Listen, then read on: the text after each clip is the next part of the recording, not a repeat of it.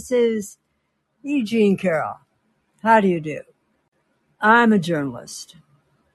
And this is the oral biography of Hunter S. Thompson, part one. Now, I have heard uh, the biographers of uh, George Washington, Catherine the Great, Voltaire, Roosevelt, uh, etc. et say they would give anything, anything, if they could meet their subjects in the flesh so they could ask them questions. Now, I, on the other hand, would be happy if Hunter S. Thompson, one of the greatest journalists, and certainly the greatest degenerate of the 20th century, if Hunter Thompson the author of Fear and Loathing in Las Vegas, if my friend Hunter had just held a few things back from me. For instance, let's look at his daily schedule. And by the way, I know this has been printed all over the internet for years. Let me get a sip of wine. This list, which I'm about to give you, has been posted forever. Okay, this is a big thing. People have written to me um, over the years, asked uh, to make recordings of it, asked to set it to rock and roll songs, asked to put it in a symphony, asked to put it in a play. I've always said no, no, no. And so I am going to read it to you right now. Here's Hunter's daily schedule, which is, by the way, an understatement. 3 o'clock p.m. Rise. 3.05 p.m. Chivas Regal with the morning papers. Dunhills. 3.45. Cocaine. 3.50. Another glass of Chivas. Another Dunhill. 4.05 p.m. First cup of coffee. Dunhill. 4.15. Cocaine. 4.16. Orange juice. Dunhill. 4.30. Cocaine. 4.54 cocaine, 457 cocaine, 505 cocaine, 511 coffee, Dunhills, 530 more ice in the Chivas, 545 cocaine, etc., etc., and at 6 p.m.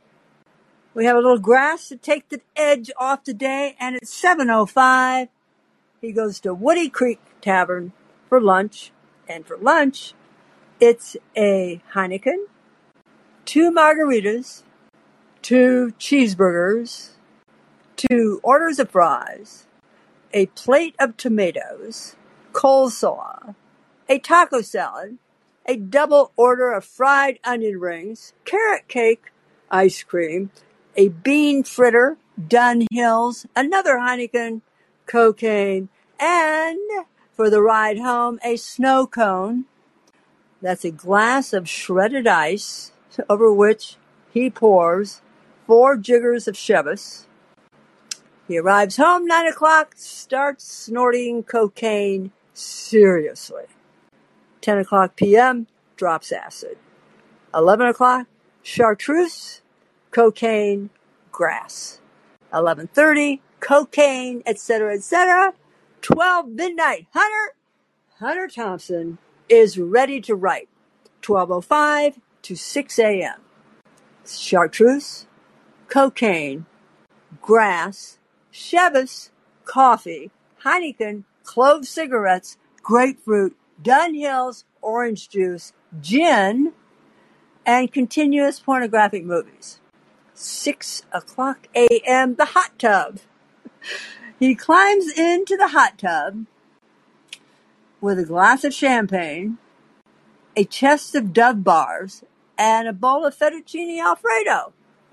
At 8 a.m., he takes a Halcion, and at 8.20, Hunter S. Thompson is asleep. Oh, it just hails cocaine in Hunter's house.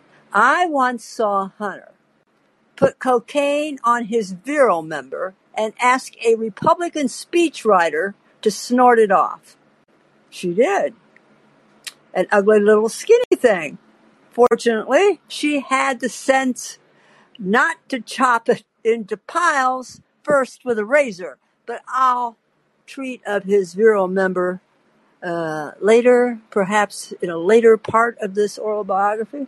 So uh, Hunter is almost completely bald. Once I found a picture of him with hair. For crying out loud, I said. He says, I lost it all at once. At what age? I say. The year I was supposed to die, he said. You were supposed to die, I say? My ears were pricking up. When I turned 27, he said. Well, why? I said. Well, he said, that's how I worked it. Now wait, I say, you knew, you, you knew you were going to die. Well, he said, I planned on it. Oh, I say, really? Really? And he shook his head, and if he had had any hair, he would have torn it out. And he said, It's been confusion ever since. We were watching Caligula during this conversation, and Hunter was holding a big white Hitachi magic wand vibrator in his hand about the size of a tire jack.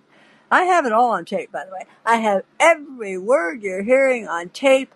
I have Hunter on tape begging me to put everything on tape. If any lawyers happen to be listening or happen to be interested, time for another sip of water. Anyway, I was talking about biographers, right? Some biographers harbor secret prejudices in their hearts for the individuals they're writing about. I like Hunter. I like Hunter.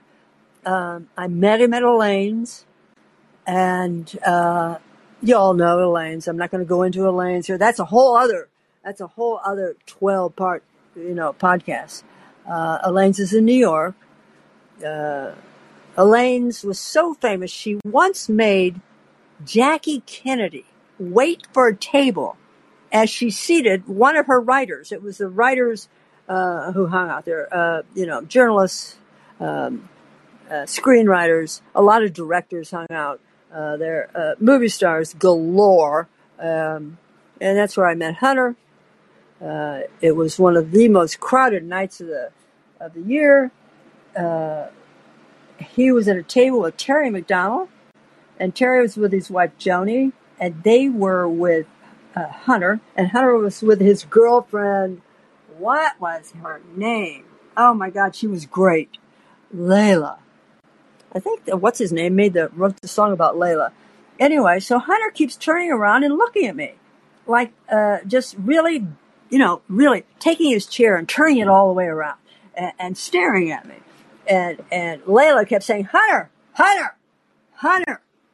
Uh, you have to, whenever you're out with Hunter, you have to like uh, keep him under control because you don't. Anyway, so she's asking him not to do it, and so uh, about the fifth time he turned his chair to face me, I leaned over and I whispered a word in his ear, and he jumped back to such an extent he almost tipped over and crashed. I had whispered to him. Maybe I'll tell you later what I whispered to him. Um, uh, it was a deep, deep secret, and I was the only one who knew it. And I whispered it in Hunter's ear, and we may hear about what that is later. But anyway, so uh, Hunter, uh, we met at Elaine's, and Hunter actually lives uh, at Owl Farm uh, outside of Woody Creek, Colorado. Uh, you know, that's not far from Aspen. I think it's like 10 miles, eight or 10 miles. So uh, when Hunter's not in New York, we talk on the phone. And when Hunter's at Owl Farm talking on the phone, he's constantly screaming at his peacocks how Hunter Thompson kept Remember, he's in Aspen. You know, he's in Colorado. He's, uh, you know, a mile high. It is cold. How he kept a flock of peacocks, warm weather, jungle birds. Peacocks are jungle birds. How he kept that outside of Aspen, I have no idea because those peacocks thrived at hunters. They just thrived. They constantly danced and displayed and set off his his motion de- detectors. Anyway, but uh, Hunter would come to New York, and uh, when he came, we would pal around. We'd go to Elaine's. We'd hang out at strip clubs. Uh, we'd go to live sex shows, that kind of thing. And um, one night, Hunter was in New York, and he called me. You know, I haven't even started the biography yet. I'm just get, telling you how I met him. One night, he called me, howling and moaning into the phone about two red-headed Malaysian strumpets. That's quote, two-headed Malaysian strumpets. That's not my language. That's Hunter's, who were covering him as he spoke from head to foot in Gillette foamy, and they were about to shave every hair off his body up to and including his eyebrows. And he wanted me to come over immediately and supervise. He was, uh, of course, I rushed right over. He was staying in a suite at the Mayflower Hotel on Central Park West under the name of Mr. Walker.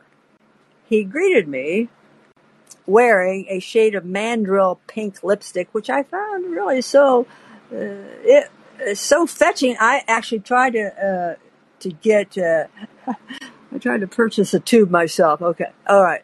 I can't remember if I actually found it, if I actually bought it, but it seems to me I wanted to get it anyway. So it soon transpired that the reason Hunter called me was not to supervise the two women depilators They'd already departed by the time I got there, and they left water all over the floor. But he called me because Bob Wallace, the famous editor of Rolling Stone, who was also my editor at Rolling Stone, and I'm telling you right now, I have a beef. not a beef. Uh, I have a, I have a bone to pick with Wallace because uh, Wallace refused. Hi, Bob, if you're listening uh, Wallace refused to print the word cunt in the opening of my Billy Idol piece. And Bob said, uh, he, he remarked, he said, Eugene, when Richard Nixon calls you a cunt, I will happily print it. But when Billy Idol calls you a cunt, we will use the M dash. Thank you, Bob Wallace. So, uh, anyway, Bob was coming the next day to pick up Hunter Thompson's uh, Vietnam piece uh, which Rolling Stone was running. I guess they got a fit of Hunter love. Every once in a while, they went through things where they had to run Hunter. Uh, they they wouldn't run him for months, and then you know they call him and they say, "Hunter, you gotta you gotta write this or that for us." Uh, so this was a piece um, that Hunter wrote about Vietnam. I don't know years, decades after the evacuation. Um, I think it was about you know what? I can't. I can't remember. Um, I know there was an opium speedball in it. All right. Well, I'll look it up before the podcast ends and try to figure it out. Now, Hunter and I watched a game on TV. We washed out his laundry. Hunter Hunter was the cleanest man I've ever met in my life. Uh, we worked on the piece we lined up sugar cubes for the CIA, for the CIA at the empty tables in the conservatory restaurant that was the ground floor of the Mayflower. Now, I can't remember if Hunter was taking the sugar cubes to spell out a warning in code to the CIA, uh, trying to foil a CIA plot, or he was uh, warning the CIA of the plot. Anyway, so he spelled out things on the tables in sugar cubes. Then we rode up and down the elevator. We ran back and forth in the hallway. We ordered room service. We ate it on that Mayflower Hotel uh, bed. And I was just finishing a tin roof ice cream sundae when the notion of writing a biography about Hunter occurred to me. And I thought, hmm, this could be good. This could be good. So that's where I got the idea. Uh, and when Wallace arrived, with an assistant. You know, sometimes assistants, uh, two assistants, sometimes two assistants were required to prepare a Hunter Thompson piece for publication on account of all the weeping and screaming, uh, not all of it Hunter's, um, that went into uh, getting Hunter through a piece. Um, editing Hunter was not easy. Um, and I, when Wallace walked in, I will never forget uh, the flabbergasted look on his face when Hunter handed over the piece nearly finished. Um, later, I surprised Hunter. Remember, I got the idea about the biography. Later, I surprised Hunter by uh, flying to Colorado unannounced on his birthday, calling and telling him I was writing his, his biography and to come pick me up because I was at the Woody Creek Tavern. Now, this was at midnight. Uh, I think I got in, I think I flew into uh, Denver and then had to drive all the way to Aspen.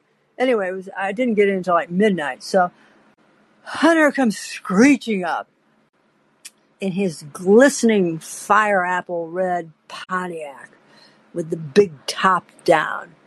I turned on my tape recorder, got in the car, and I rarely turned that tape recorder off until many days later when Hunter and I got into a fist fight 3.30 in the morning. Lots of things happened with Hunter at 3.30 in the morning. Just ask Johnny Depp. Uh, at 3.30 in the morning. And I ran to the phone. I mean, we were in a real tussle. I mean, it, well, it's like hanging on a big oak tree. I mean, he's huge. Uh, when I say fist fight, I mean, you know, he's, he's shoving me away and I'm trying to get him. Uh, I ran to the phone to call a taxi and I dialed and Hunter put his finger on the button and I t- dialed again. And Hunter put his finger on the button. And I dialed again. And a nice lady at the taxi service said, hello? And I said, help, help, help, come and get me. And you know what the lady said? Are you at Hunter's? anyway, so I surprised him on his birthday. He picks me up in the Shark, the big red, uh, fire apple red uh, Pontiac was called the Shark. The big white top was down. We drive at incredible speeds. Up, up, up, and down, down, down the mountain roads with, I'm not exaggerating, the headlights off. Remember, by now it's about one, a little bit after one. The Hunter liked to drive at night with the heads. Hunter lived in a state of grace. Hunter lived wrapped in a cocoon of grace. I have been with Hunter when he was going 120 miles an hour at night with the headlights off. I have been with Hunter when he's done that, roar, roaring by uh, the uh, state police headquarters. It was like throwing red meat to a Doberman. They didn't. T- he was untouchable in uh, in Woody Creek in Aspen. Untouch, untouchable. Anyway, so we're uh, we're uh, uh, you know, going up and down the mountain roads. He does slow down on the curves. It was like 40 or 50 miles an hour around the curves. So we reach a peak and Hunter stomps the brakes and he swerves into the weeds and with a huge engine rumbling. Do you know how big those cars were back then? Those cars, this car was huge. It must have been a 72, 73 Pontiac. It was long as a block. The thing must have weighed six tons and shiny. Oh my God. And he always had it running perfect. Anyway, so we swerve into the weeds. The big engine is rumbling. And he turns to me and he, he, he turns to me and he says, should I have lipstick on? it's a, it, you know, during this period, it was a sort of a thing with him. Uh, and his voice, you know, Johnny Depp got him cold. Have you seen Johnny Depp in, uh, Fear and Loathing. Johnny Depp got him cold. Uh, Bill uh, Bill Murray got him cold in uh, Buffalo. Uh, but Hunter's voice, and I can't do Hunter's voice. Hunter's voice is unique on this planet. Um, His voice is deep and it rolls and it vibrates like a cello. And um, not that he ever vocalizes a complete word. Uh, uh, no, sometimes it's just the vowels. Other times it's just a, con- a consonant. Sometimes it's some other system. And it takes a while to get to uh, used to the way he talks because I understand I slur my words and people have a trouble understanding me uh, because I always uh, sound like I'm a complete moron because I can't talk. But Hunter, uh, Hunter's system of articulation uh, sounded like he was locked in an iron lung uh, face down. So that's how Hunter sounds when he talks. But it's a beautiful voice, very deep and vibrating. And he says, "You don't know." And I'm about ready to give you the key to Hunter Thompson here with his next line. I have all this on tape. This next line that Hunter says uh, is the key to Hunter Thompson. He says, You don't know what it's like having hundreds of ideas coming into your mind at once. I can't imagine, I said. Trying to control them, he says and he smiles. And when Hunter smiles, uh, let me have a sip of wine. When Hunter smiles, it's coquettish. It's weirdly coquettish.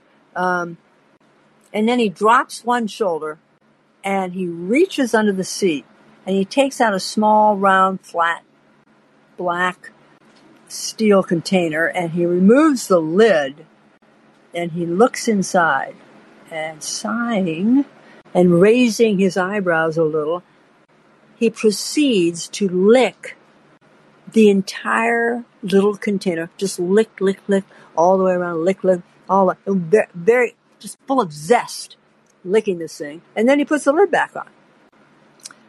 Well, it turns out he wasn't getting a delivery until the next day, right? Uh, hence the licking. I didn't know this at the time.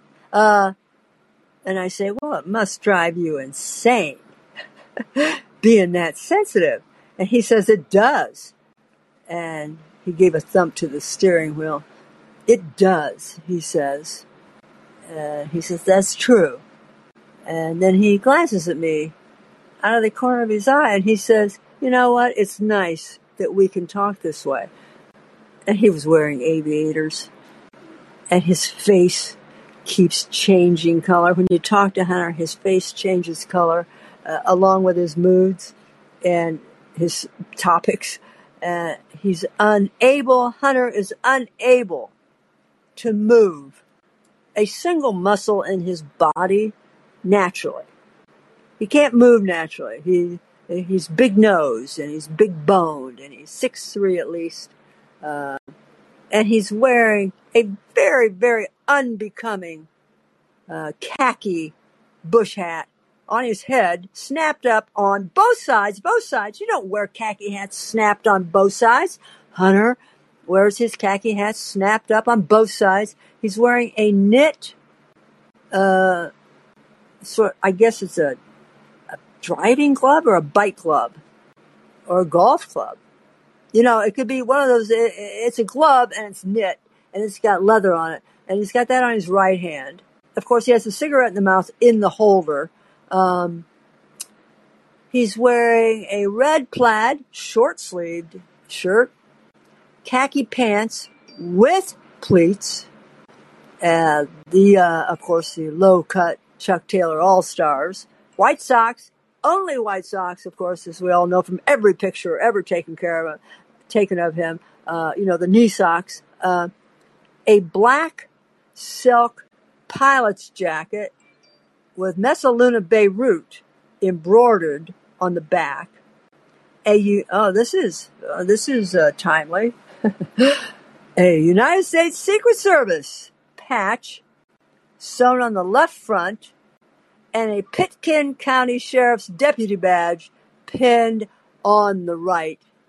He is, without exaggeration, the worst dressed man I have ever beheld in my life. But you know, yet um, he's uh, become lately sort of a, you know, it's just, he's sort of become, I hate to say it, a fashion icon. Um, so he says, he turns to me and he says, did you bring the cocaine? We're still, still sitting in the big uh, red shark. I said, cocaine?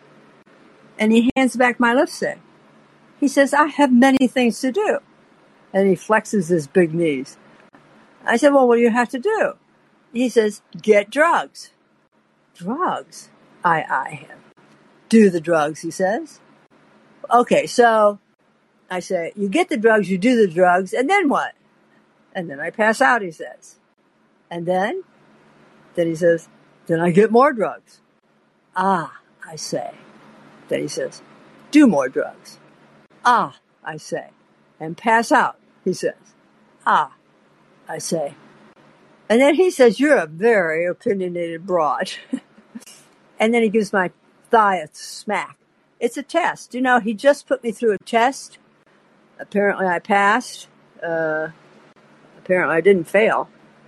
But no matter. Uh, he's got a survival kit that he keeps in the shark uh, under the seat, and it contains matches that light in the wind and he squanders the entire box in the breeze on the way back, uh, on the way home to Owl Farm.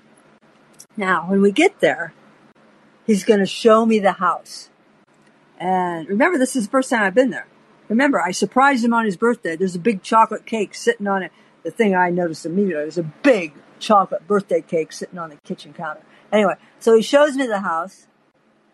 It's hard to believe how woody this house is. And uh, in the living room, he has a big fireplace and dozens of speakers, just speakers everywhere. He's got giant speakers, and he puts on Los Lobos, his favorite, flops down on the couch and says, This is my song. And I'm telling you, the thing was so loud, I couldn't hear it. That's how loud he plays his music. Uh, so next stop is he's going to show me the bedroom. The bedroom is fascinating. Let me have a sip of water. The bedroom. First of all, all the shades are drawn. I mean, we're there at dark, but the shades are absolutely pulled down to the ground. There are guns in the corner, guns on the floor, in boxes, guns in cases. The room is chock full of guns. Guns throng about the bed. There is also a a large number of big electric fans with whirring, whirring blades like airplane propellers. Now, if a visitor times it just right, a visitor can catch Hunter just as he wakes up, you know, at 3 o'clock p.m., and holding up the skirts of his bathrobe, trembling all over and sweating, staggering towards the bathroom as close as he can to the walls so one of these fans doesn't take him off at the knees. Um, in the closet. Oh man, I wish you could have seen the closet. There are 14, I counted everything. Hey, I'm not going to pass up this. I counted them all. 14 Madras shirts, 8 pair of khaki trousers, 10 Hawaiian shirts, two plaid sports jackets, one blue seersucker sports jacket, one really quite beautiful green silk suit. I mean, that thing was, that thing was beautiful. And I counted them, 19 pair of white, low cut Chuck Taylor All Stars. Now, um, this list does not include uh, his very homely shorts wardrobe, which we've all seen in the photographs, those horrible shorts he wears. Uh, so we have all the shorts uh, there in a pile, or the stacks of the Hunter S. Thompson t-shirts, which he keeps on bookshelves. And I stare at these piles of t-shirts. Uh, you know, both hands are clapped to my forehead in amazement. I never saw so many t-shirts. I mean, it's like the Gap. He's got all these t-shirts and he says, people give them to me. Uh, and when he tells me this, he's rocking, picture this, We're standing in the bedroom, surrounded with guns, looking at his stacks of t-shirts, and he's rocking back and forth on the balls of his feet, rocking, rocking, rocking. You know why he's rocking? Anything, he does anything to maximize his pleasures. Rocking is pleasurable. Hunter will rock. So I said, why, why do people give you these? Uh, and I said, do you wear them? And he says, no, I give them to other people. And he goes on rocking, rocking, rocking. And then he says, the t-shirts are revolving. now, one of his legs is longer than the other. So when he sets off uh, to show me the study, I can see his walk because he's walking ahead of me down the hall. What a walk.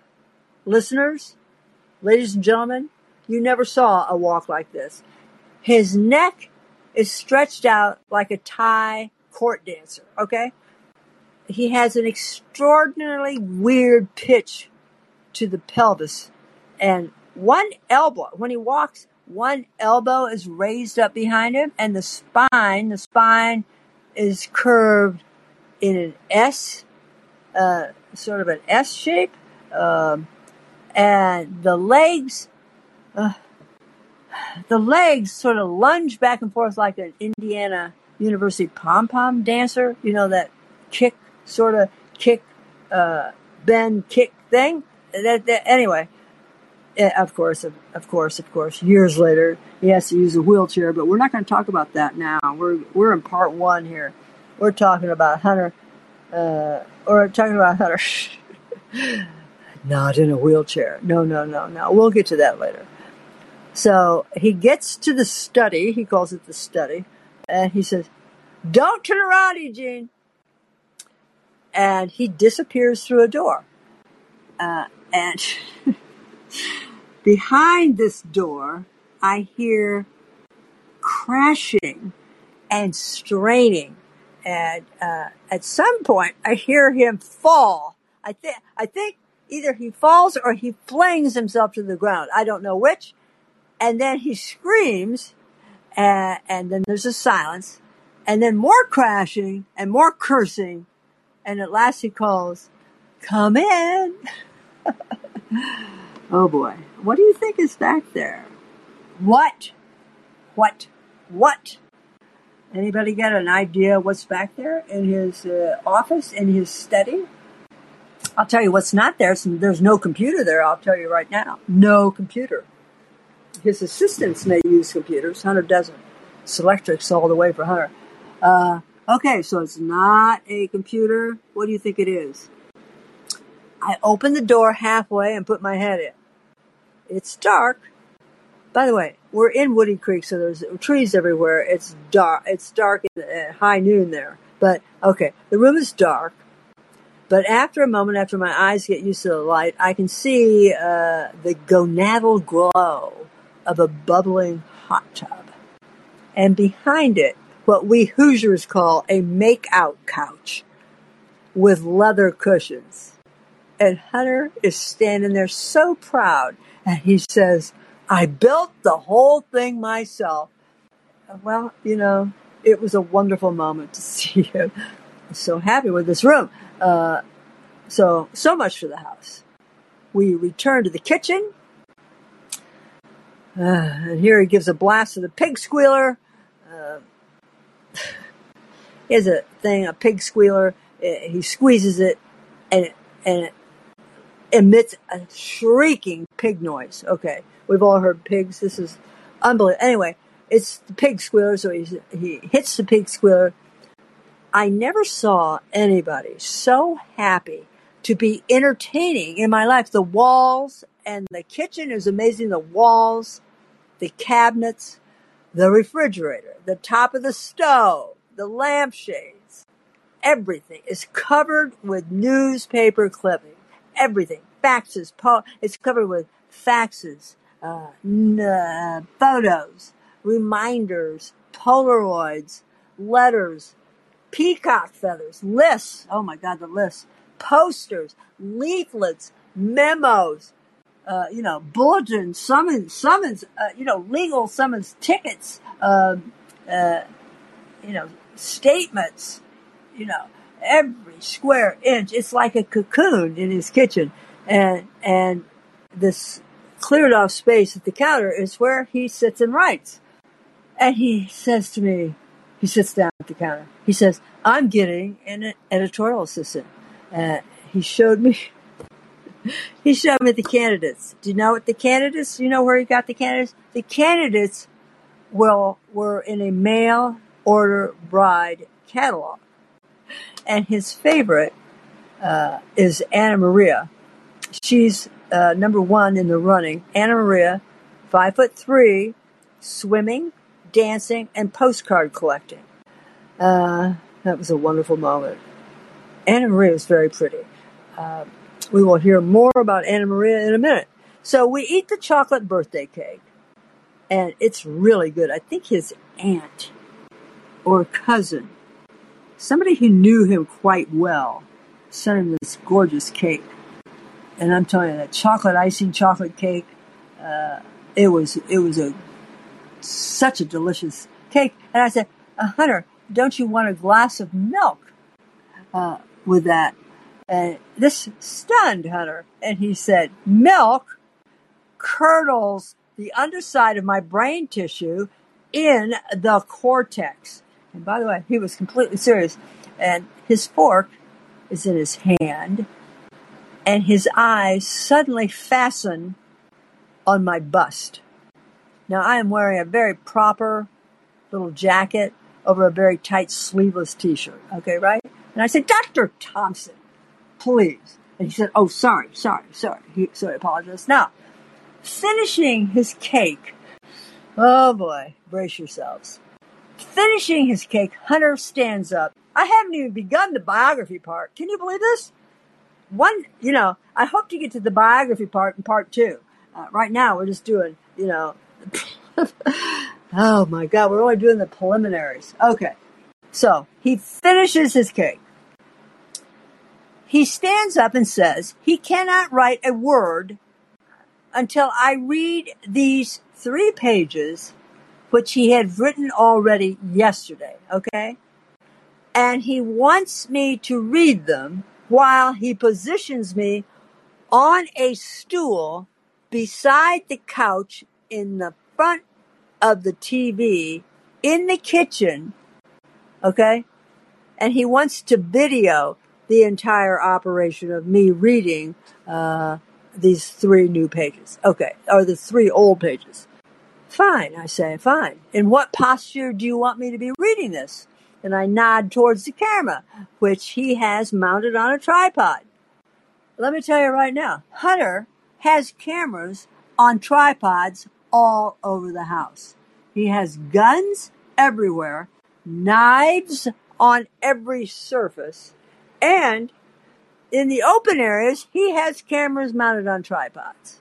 So, uh, well, says Hunter, I want to free your nipples from the side angle, so then I should put you, well, no, wait, I should put the camera over here uh, and uh, well, uh, these newspapers and he, uh, these flashlights, and he hurls the flashlights and the newspapers off the coffee table. He says, uh, "You know, I think you should sit here." And I say, "Well, you're the cinematographer," and I totally ignore the "free your nipple" uh, comment, and I shake down because I didn't think he was serious. Okay, I didn't think freeing the nipples was a uh, was a thing uh, that you would do to your biographer. I didn't think that freeing the nipples of your biography. I didn't think that would be uh, something that you know uh, a great writer of the 20th century would do. So uh, okay, so I shake down the papers in my hand and I begin reading.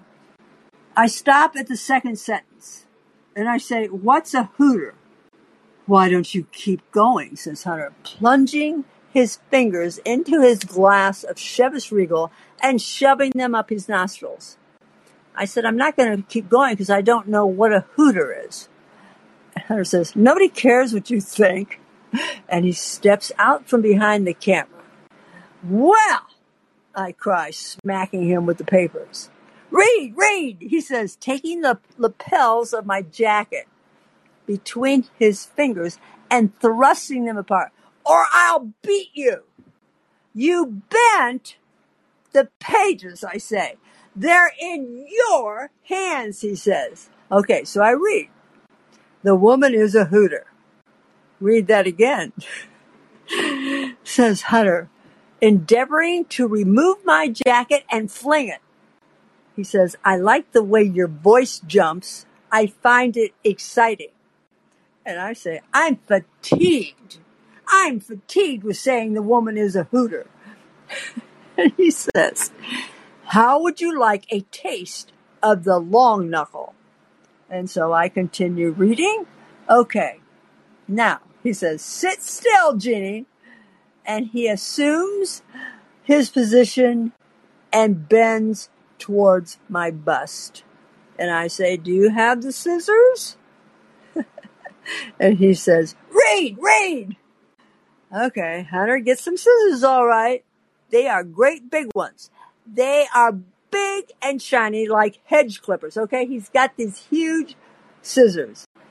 And I let out a high pitched scream. And he says, Sorry. And I say, Well, I think you're going to miss the bullseye. And he says, Read! Read! You're almost at the end! Ow! Oh God, cries Hunter. And the top of his bald head glows like a Rome apple. My nipple has burst forth like an exploding toothpaste cap. I cannot tell you how pleased Hunter is, how happy Hunter is. He even finds a tube of very red lipstick and darkens it. And he says, Oh my God, it almost looks like an ad for CBS. Um, so then something odd happens. Now, odd things always happen around Hunter uh, because Hunter himself is so odd. Uh, it's like dealing with an extraterrestrial. But after he actually does compose uh, two new pages, after I read those three pages and we released the nipple and we painted the nipple red, he actually got down to work and uh, we uh, wrote two pages. Uh, and uh, he hands the two new pages to me and he says, sadly, uh, they're lost. They'll all be lost. Lost forever.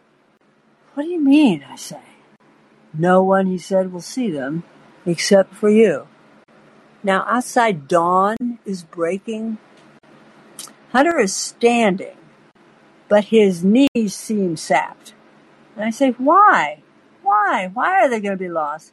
And he looks at me sadly and he says, Well, and I say, They're giving you a huge advance. They're, you know, you're getting, I don't know, a million dollars for your next book. And he whispers, Lost. Lost. And then I say, Hunter, you ordered me to put everything on my tape recorder. It's all right here. And you know what? He immediately uh, lightened up and he said, All right. And a horn goes off.